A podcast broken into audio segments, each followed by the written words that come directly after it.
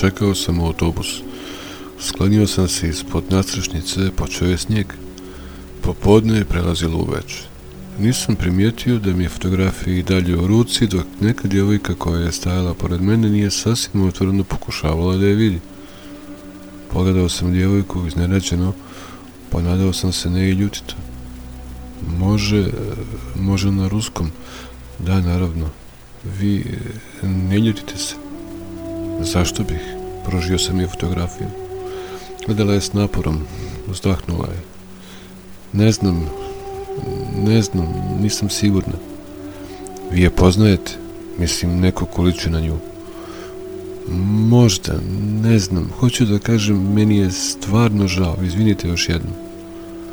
Vratila mi je sliku, izvadila telefon iz torbe, razgovarala, a onda rekla ga je ne i pružila mi ruku iz koje ispred telefon. Dobro je, sve je u redu.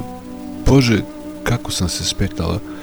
Ovako, ja tu stanujem u ovoj zgradi, vidite, sljedeći autobus je za sat i po garantovano.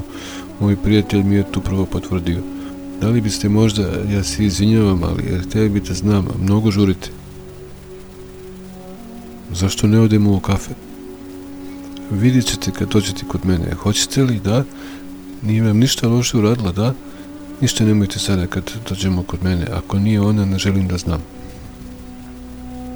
Na korak dva od njenog ulaza iz naših leđa zabučao je autobus. Svakako ćete ostati kod mene tih sat i po. Zajedno ćemo izaći. U njenoj sobi mi je postalo jasno zašto nije htjela da pođemo u kafe. Tri lijepe stolne lampe raspoređene tako da obuhvate cijelu sobu toplim svjetlom. Jednostavan stari namještaj. Ne vidim baš najbolje, tamo mi ne bilo dosta svjetla. Ja spremam hranu, kako se kaže, da, jasno vam je, to mi je posao. Ja sam pisac, pjesnik ste. Čulo se kako pada snijeg. Valjda. Njeno ime nije rusko, ali je slično. Mogli bi da bude i rusko, jasno vam je, izvinite za neznanje. Bogdana da nije možda. Zadrhtaše je ruke. Gospode. Jeste, tako se zove. Oprostite, uznemirila sam se. Gospode, koliko se radujem, a zašto? Već neko vrijeme, ne znam gdje je. Ja sam joj prijatelj. Jedna njena slika, fotografija koju je ona snimila, ta slika me je davala ovdje. Djevojka je sjedila na rubu fotelje, a suze su joj tekle iz obraze. Baš se radujem, vjerujte mi, imam jednu njenu sliku, isto je crno-bijela. Rekla je da ključ predam onome ko bude pitao za nju i da taj ključ uzimam nazad. Ne izgleda da ima mnogo prijatelja, ne ima već dva mjeseca i do sad niko drugi nije pitao gdje je, odgovorio mi je. Uzeo sam ključ, stanje na drugom spratu. Pa nekad mi se dešavalo da je ključ koji neko ostavi za mene sasvim nov, jedva korišćen, što je moglo da bude nevolja. Ključ koji mi je bio na dlanu nikako nije bio nov. Polako sam se penjao u stepenici. Pitao sam se da li da nakon nekoliko minuta vratim ključ, zahvalim se i odem, ili ostanem neko vrijeme, dok ne padne veće ili cijelu noć. Otčuo sam vrata, ostavio ih otvoreno, iako je unutra bilo svjetlo. Uzdahnuo sam nekoliko koraka kasnije. Bogdane i ja smo živjeli na istim mjestima.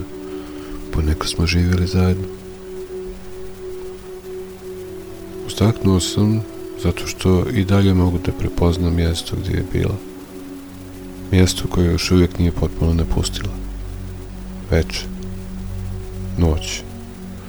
Polako su se gasile svjetle za prozor. Sve manje sam se osjećao kao gost, tonući u san.